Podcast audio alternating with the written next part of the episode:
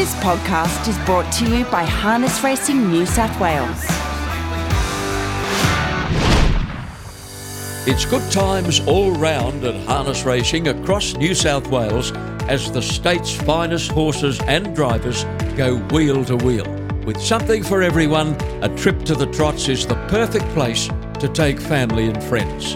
It's easy, affordable, and action packed, so get down to your local track and experience it firsthand. Get all the info at harnessmediacentre.com.au and we'll see you at the track for good times all round. And this is segment two of our podcast interview with top trainer driver Bernie Hewitt, who last season uh, completed his most successful season ever with 118 wins in New South Wales. Bern, you had the opportunity on one occasion to spend some time with one of your heroes, the legendary trainer Vic Frost, and you've never forgotten that experience. No, that's right, uh, John. Um, that was back when I was still um, just freshly out of school, and um, we got to know Vic quite well. Dad, Dad had sent a few horses down to Vic when when the Crookle Winters hit, and um, mm. including King Rancio was one of those horses, and um, you got to know Vic uh, really well, and um, and um, I was sort of down there doing a bit of bit of work uh, in between, um, you know, when I left school and when I was shearing and that type of thing, and um, yeah, spent a fair fair bit of time down there in different different stages, and um, did quite a bit of uh, the weaning work there because Dick was doing a fair bit of breeding. And also the breaking in and so forth. So and, and obviously the training and going to the races and and often, um, you know, I, I remember the first time I took their goose to Harold Park from, you know, it was Margaret and I, and um, and that was a bit of a bit of a uh, situation because I wasn't used to driving goose goosenecks through the, the peak traffic into Harold Park. But anyway, we we managed to get in there and out okay. So um, yeah, it was quite an eye opener and experience for me. Your dad, Tom, who died about ten years ago, must have been quietly chuffed that all three of his sons chose harness racing as a career and all three have succeeded. Yeah, that's right. Yeah, we're all sort of um, all, all um, had various uh, levels. Um, Mark, went out and um, bought a sheep property out there and, and always did his horses. And later on, um, they, he sold the property and just to concentrate on the horses. He was he was also shearing at the time, and he was having back issues and it, it, was a situation where he probably couldn't keep shearing anyway. So um, he was always very, very good at the horses. So he come back to Grenfell then and, and just mm. uh, concentrated on, you know, a 10 to 12 horse team. Does a lot of breaking in for various trainers uh, throughout the state and does a remarkable job with them.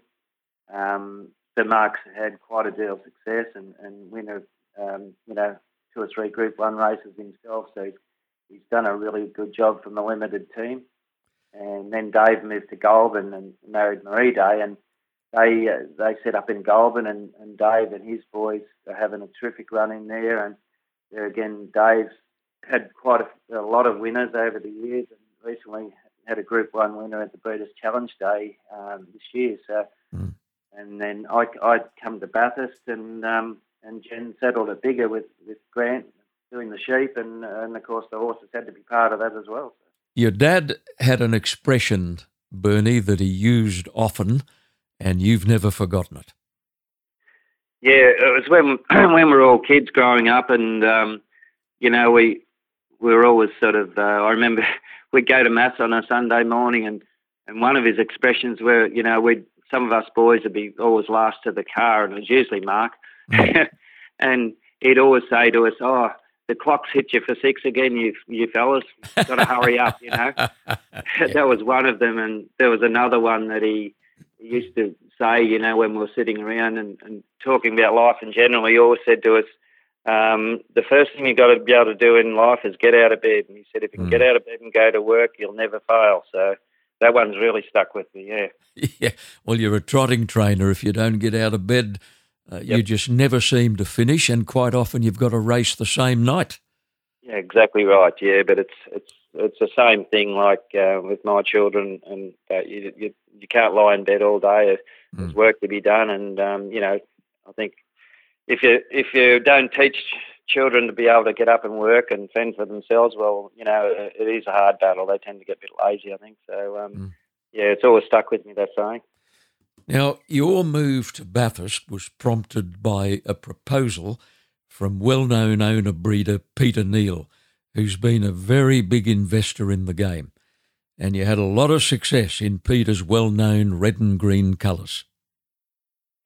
Yeah, Peter uh, approached me, yeah, a lot of years ago now about uh, training his team um, that he was setting up, and uh, he set up in Goulburn, Shannon Springs, and um, at that time, uh, David and I were working home on the farm with Dad, and, and we are at capacity, obviously in the stables. I think we had about 22 stables there, and uh, you know, training some out of yards and paddocks, and and I thought about it and sort of said to Kath, if uh, if we were to do this, we probably wouldn't be able to uh, do it justice by staying here. We'd be uh, we'd have to go and build another heap of stables and so forth, and mm. and it was a fair way to our closest meetings. You know, it was an hour and hour and twenty or hour and forty to to uh, Canberra and Young and those sort of places. So we talked it over with Mum and Dad and and decided to uh, to give it a go over at Bathurst because they raced every week and. Um, so I said to Peter we'd do it, and um, you know it was quite a, a big move for the family. All, all the kids were pretty small, and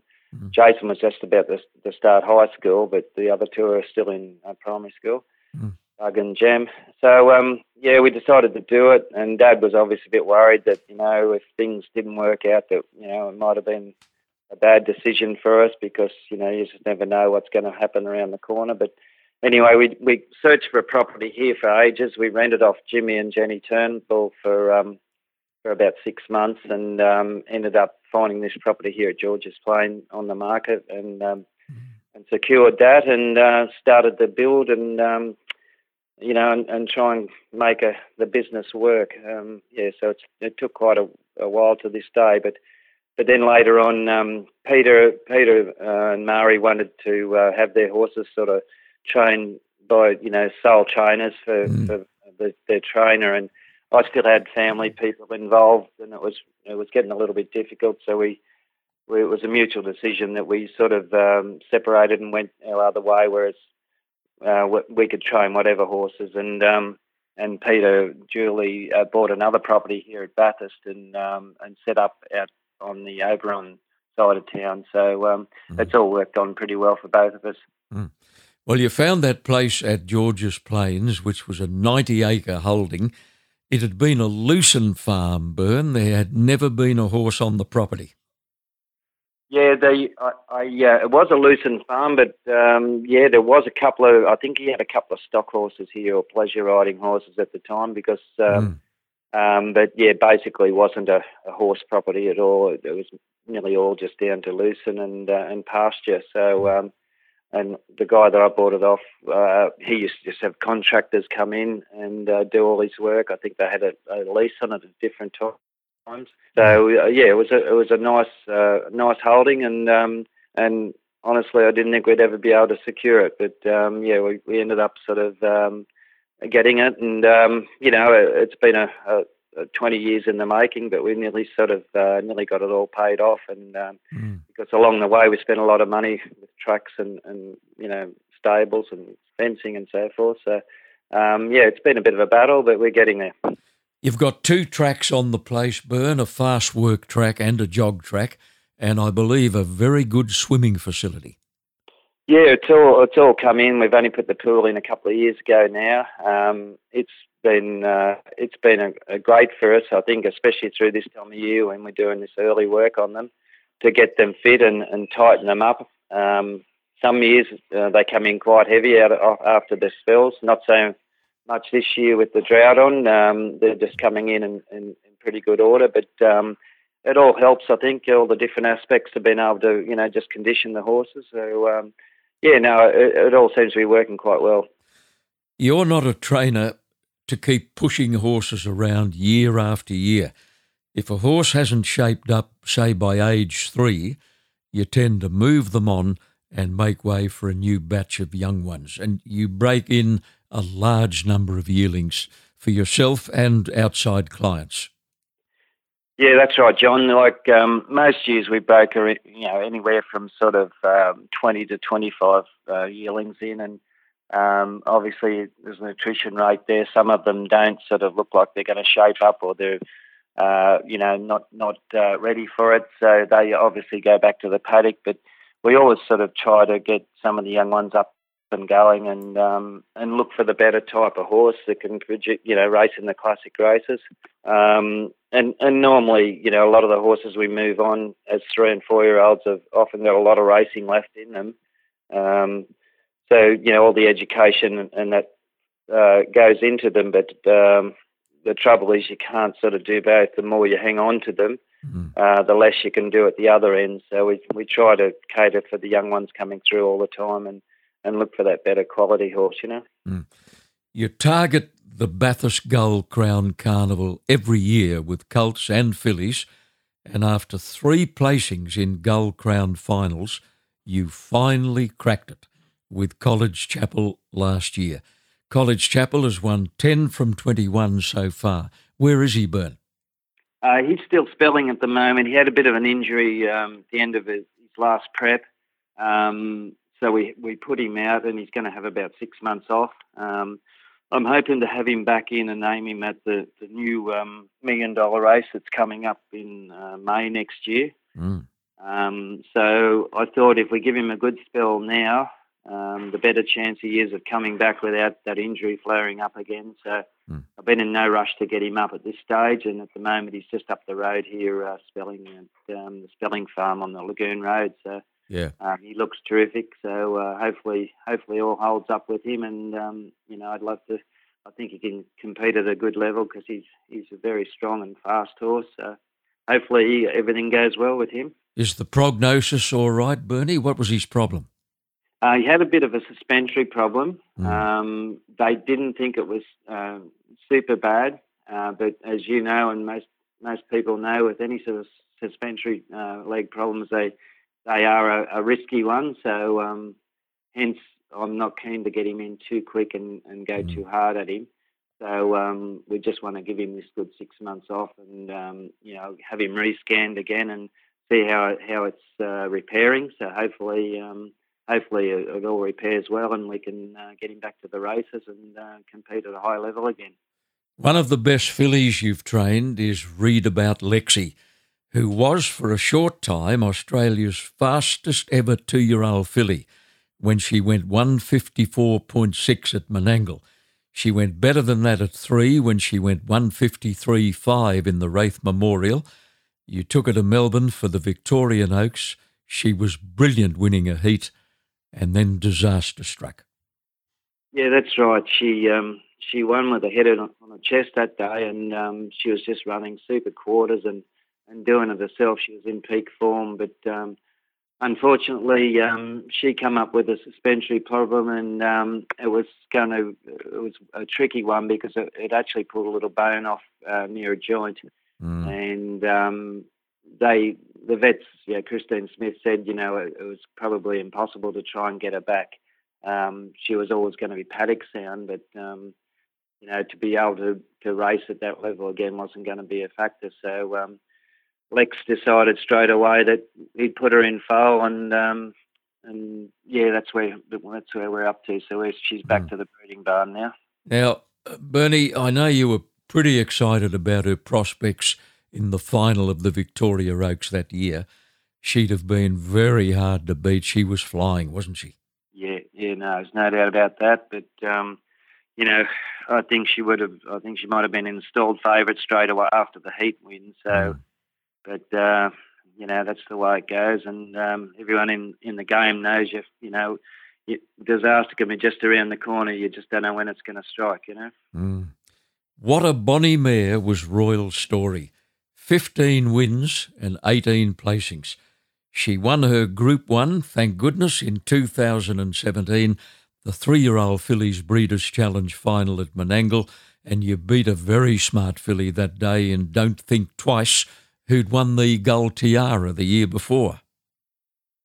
Yeah, that's right. That was a, it was a great challenge there because Don't Think Twice was going so much, uh, you know, really taking all before her, and um, she uh, she um, was favoured for that race, and um, my mare had, had, led up in that race, and um, uh, Jason had come up beside her, you know, swinging for home in the in the uh, the Group One, and um, I think Jay sort of thought he had my mare covered and was looking over his right shoulder, and meanwhile we just had that little kick left to, enough to get back to, you know, ahead in front of her, and it was a great duel all the way up the straight there in that race, and uh, and luckily Royal Story ended up uh, prevailing to, to win that race, so it was a great thrill. Mm.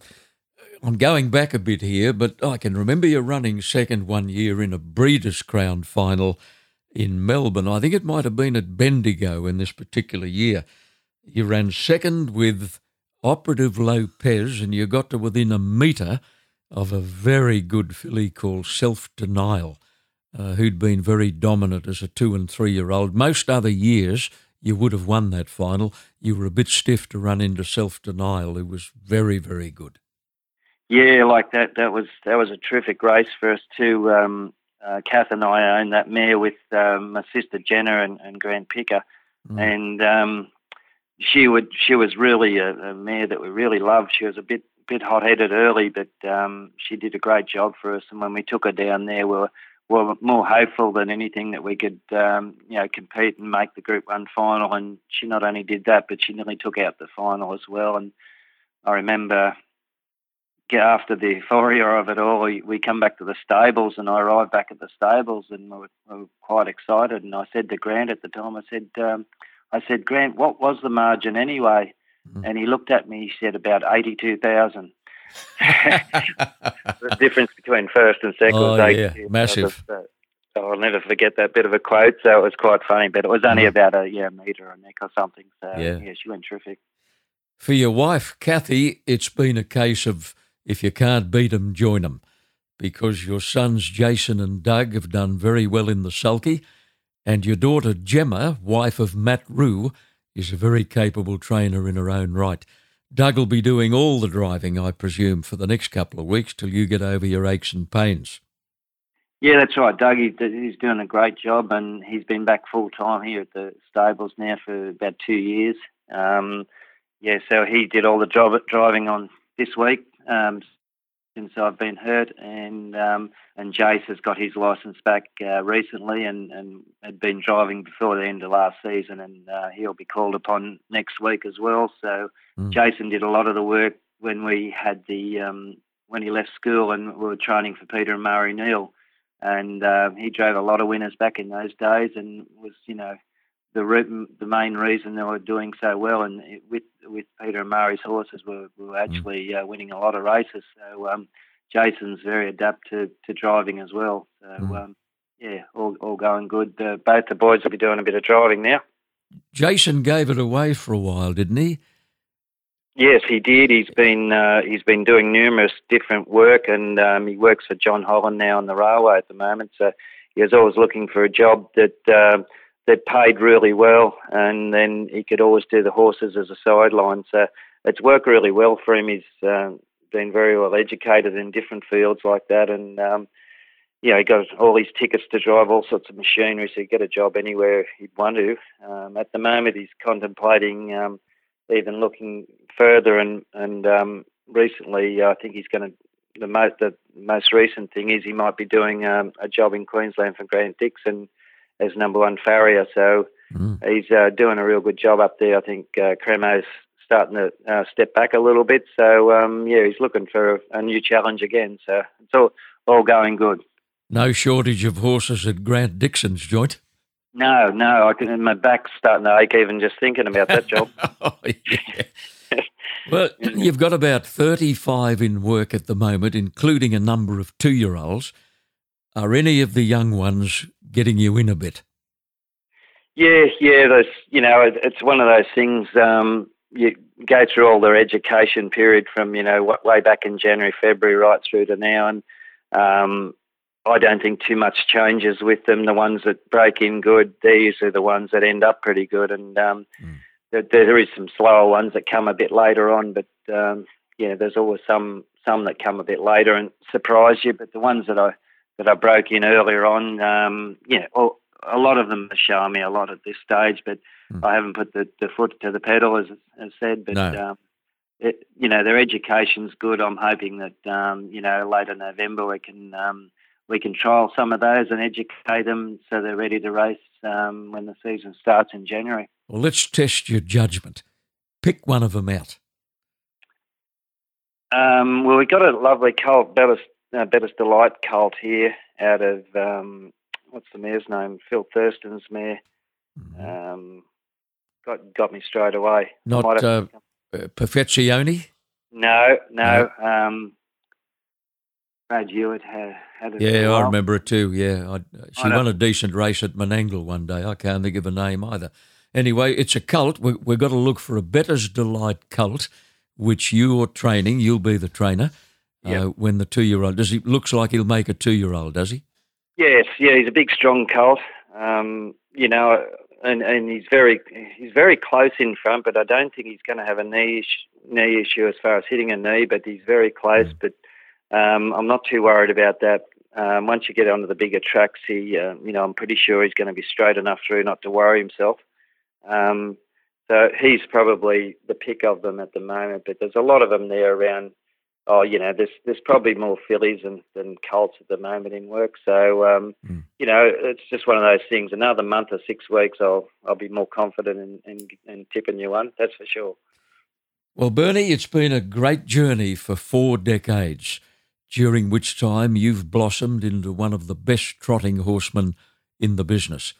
You'll continue to break in and try young horses as you've always done and I hope it's not too much longer before the horse of your dreams suddenly emerges. Thanks for your time, mate, and uh, look forward to seeing you back in the sulky. Good on you. Thanks, John. No worries. And this podcast was produced by Supernova Sound.